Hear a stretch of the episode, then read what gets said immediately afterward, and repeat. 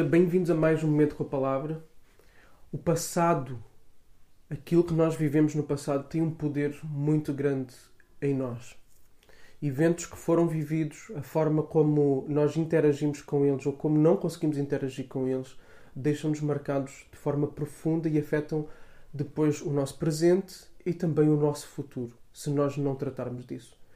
Por isso é que existem pessoas com incapacidade de lidar com determinado tipo de situações e por isso buscam ajuda. Pessoas que, tendo determinadas situações gatilho, ou seja, situações que são semelhantes àquilo que lá atrás foram incapazes de lidar, de conseguir integrar, em que essas pessoas desenvolveram crenças diante daquela situação, diante daquele tipo de pessoa, diante daquilo que elas não foram capazes de fazer, que por sua vez produz emoções e por sua vez limita a sua ação, ok?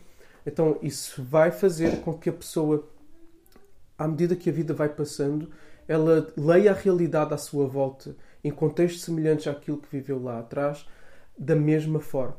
Então a pessoa vai desenvolver certas crenças e depois a partir dessas crenças ela vai também sentir e por conseguinte agir. Okay? E é por isso que nós recebemos pedidos de ajuda, tanto em aconselhamento quanto em consulta psicológica, uh, diante da incapacidade da pessoa conseguir lidar com o seu contexto, com ela própria, com a realidade que está à sua volta. Okay? Depressão, ansiedade, etc. Okay? Então, isto porque houve situações no passado que marcaram de uma forma bastante forte a pessoa e a forma como ela se vê é ela mesma e como ela vê o mundo à sua volta, como ela vê o, futuro. Okay? Agora, isto não quer dizer que é só com pessoas que têm depressão com pessoas que têm grandes níveis de ansiedade, mas todos nós, de alguma forma, somos marcados por aquilo que vivemos no passado. E precisamos de ter uma boa relação com o passado se queremos ter uma boa relação com o presente e com o futuro. Okay? E Paulo hoje fala disso. Portanto, o, o dia de hoje é muito importante. Paulo vai falar de uma maturidade de pensar, uma forma de pensar que não é utópica, ok? Que não é que não é livre das dificuldades e das lutas desta vida, porque esse tipo de cristianismo não é o cristianismo verdadeiro, ok? Não existe cristianismo do mundo dos unicórnios, ok? Do mundo da Hello Kitty, isso não existe. O que existe é um cristianismo que nos dá ferramentas, ok? que nos dá capacidade, que nos dá poder por meio do Evangelho, do Espírito de Jesus, para nós podermos, sim, lidar com o passado, podermos saber o que somos no presente e olharmos para o futuro. E é disso que Paulo vai falar. Então, vamos mergulhar. Se tu tens tido dificuldades em lidar com o teu passado, se isso tem se manifestado de uma forma mais presente hoje em dia, tem limitado a tua capacidade de te relacionar com as pessoas à tua volta, tem influenciado as tuas emoções, gerando angústia, tristeza, irritabilidade, ansiedade, medo, preocupação.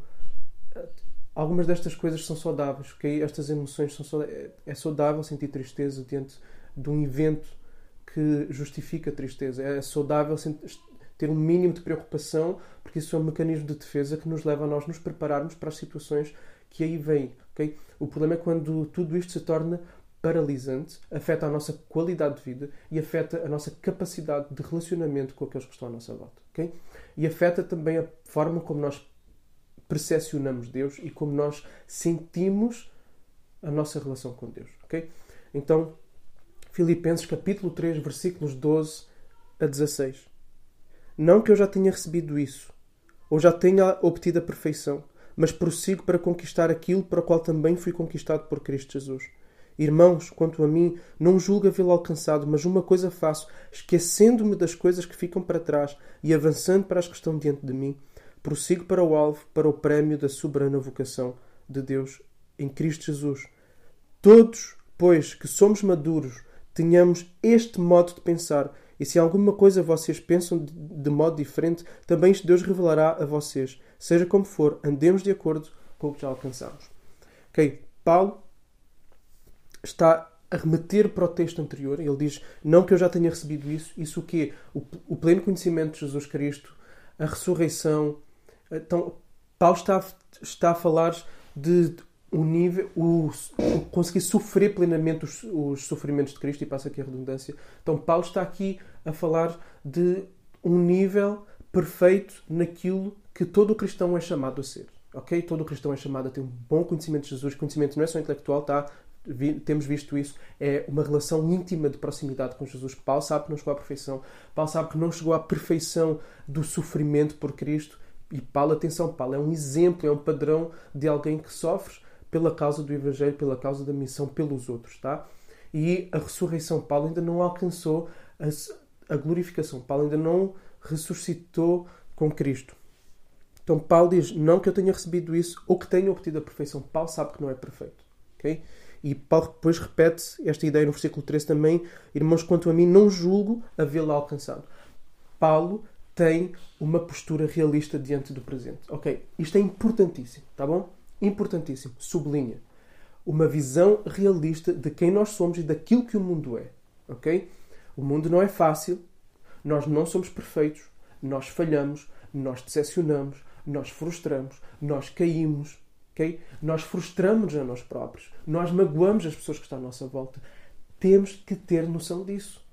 Com intenção, sem intenção, com intenção mais forte, com intenção menos forte, esta é uma realidade. É uma realidade que nós não amamos a Deus como devíamos de amar. É uma realidade que nós pecamos mesmo depois de termos dito eu não vou cair mais nisto aqui.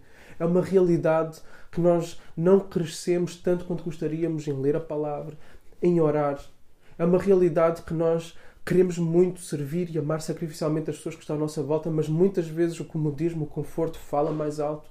Então é uma realidade nós termos que lidar com um mundo de insuficiência. Insuficiência em nós, insuficiência fora de nós, para nos trazer felicidade, para nos trazer alegria, para nos trazer completude. Nós vivemos num mundo constante de insuficiência. Ok?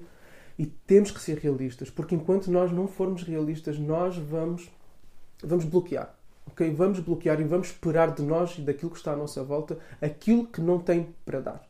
E isso vai ser frustrante, isso vai ser decepcionante, ok? Então temos que ter uma noção de quem nós somos, sermos realistas, ok? Sermos realistas quanto a nós próprios. Sermos realistas, eu tenho estas dificuldades. Foram marcadas pelo passado? Foram, mas eu, e sim, eu tenho, eu tenho, eu tenho. E o primeiro passo para nós podermos avançar é percebermos quem nós somos, ok? Uma visão realista de nós mesmos. Agora não fiquemos bloqueados aí, tá? E este é um problema também muita gente. A pessoa acaba por se acomodar. Okay? O mundo é uma porcaria mesmo. Eu sou uma porcaria. Eu não consigo sair daqui. Eu já tentei, já tentei, já tentei, já tentei me esforçar para ir mais além nesta área, naquela, no trabalho, nas minhas amizades, no meu casamento, na minha vida pessoal com Deus, na minha vida pública com Deus. Já tentei tudo. Não consigo. Não consigo. E a pessoa bloqueia aí. Então, Paulo diz-nos: Mas prossigo para conquistar aquilo para o qual também fui conquistado, no 12. No 13 ele diz: Mas uma coisa faço, esquecendo das coisas que ficam para trás, avançando para as que estão diante de mim, prossigo para o alvo, para o prémio da soberana vocação.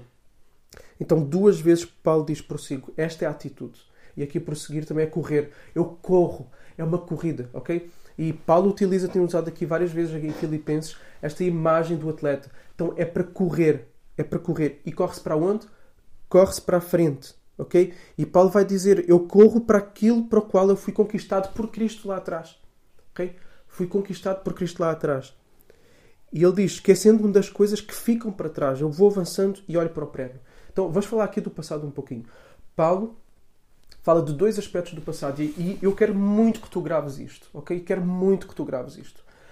Primeiro, esquecendo-me das coisas que estão para trás. Há coisas que são para se esquecer. E há outra coisa que não é para esquecer, ok? Temos duas realidades aqui quanto ao passado que nós temos que gravar muito bem.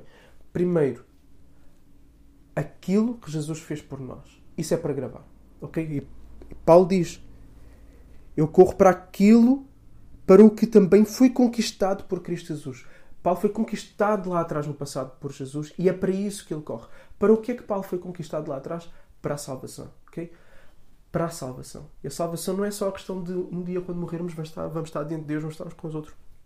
Essa é uma parte da salvação, é a salvação futura, é aquilo que vai acontecer quando formos glorificados. Mas a salvação é muito mais do que isso. A salvação é plena, o pleno desfrutar de Jesus, é o estar à direita de Deus, onde há delícias eternas, perpétuas, uh, Salmo 16, é nós agarrarmos as promessas que temos para o futuro e, algo, e para o presente também. É nós agarrarmos com segurança, apropriarmos-nos do perdão, da misericórdia, da compaixão que Deus tem por nós, podermos crescer na alegria que podemos ter em Jesus. Então, a salvação é isto, a vida em comunidade, a vida em igreja, podermos ter alegria nela, o serviço ao próximo, utilizar e usar dos dons que Deus nos dá, crescer e desenvolver a partir deles, o envolvimento na missão, a salvação é tudo isso. Então, nós fomos conquistados para isso. Nós fomos conquistados para uma vida em Jesus, uns com os outros, uma vida de amor a Deus, uma vida de amor ao próximo, uma vida de doação, uma vida de sacrifício, uma vida de bem-aventurança, uma vida de felicidade. Então, vamos olhar para o passado e ver isso aí, que isso seja o elemento marcante do nosso passado, tá?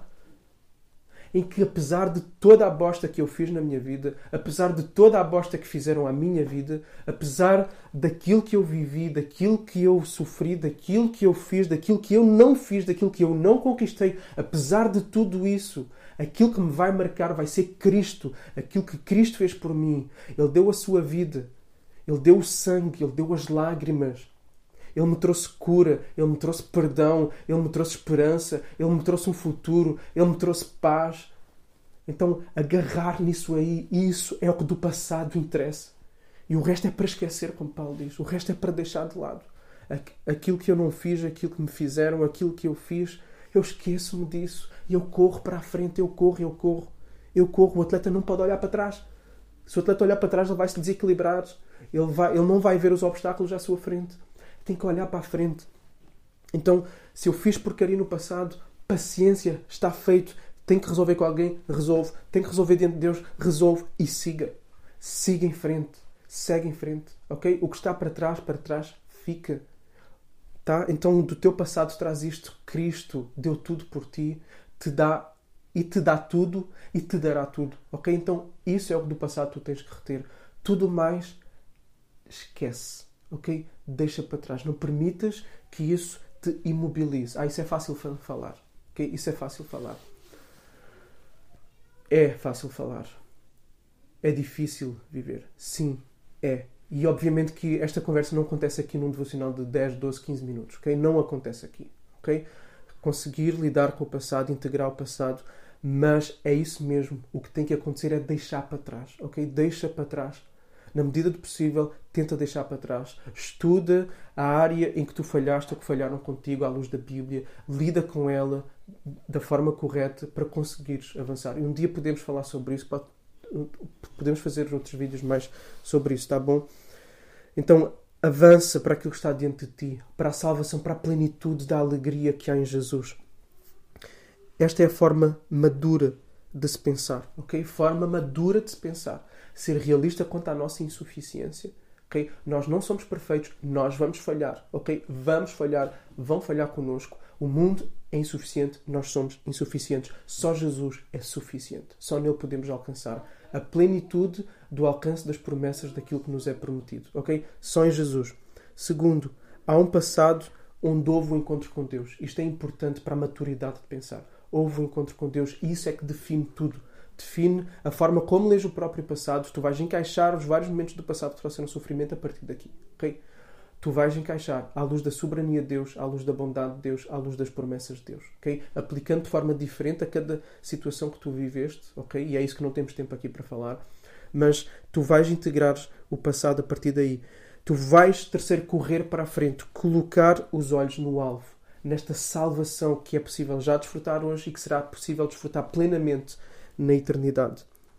E quarto, tu vais deixar o passado para trás. Ok? O que te bloqueia para trás. O que te fizeram ou o que tu fizeste para trás. A única coisa que do passado tu vais reter é aquilo que Jesus fez por ti, aquilo que Jesus te chamou para ser e para viver. Tá bom? Então, vamos caminhar desta forma. Se precisares de ajuda, procura alguém maduro para conversares manda mensagem privada se quiseres que depois desenvolvamos algum assunto, alguma coisa que tu percebes em ti ou nos outros que é motivo para prender alguém na vida, um evento passado que seja imobilizador, que tenha muita dificuldade em conseguir integrar, mesmo à luz daquilo que a Bíblia traz, por favor, escreve, manda mensagem.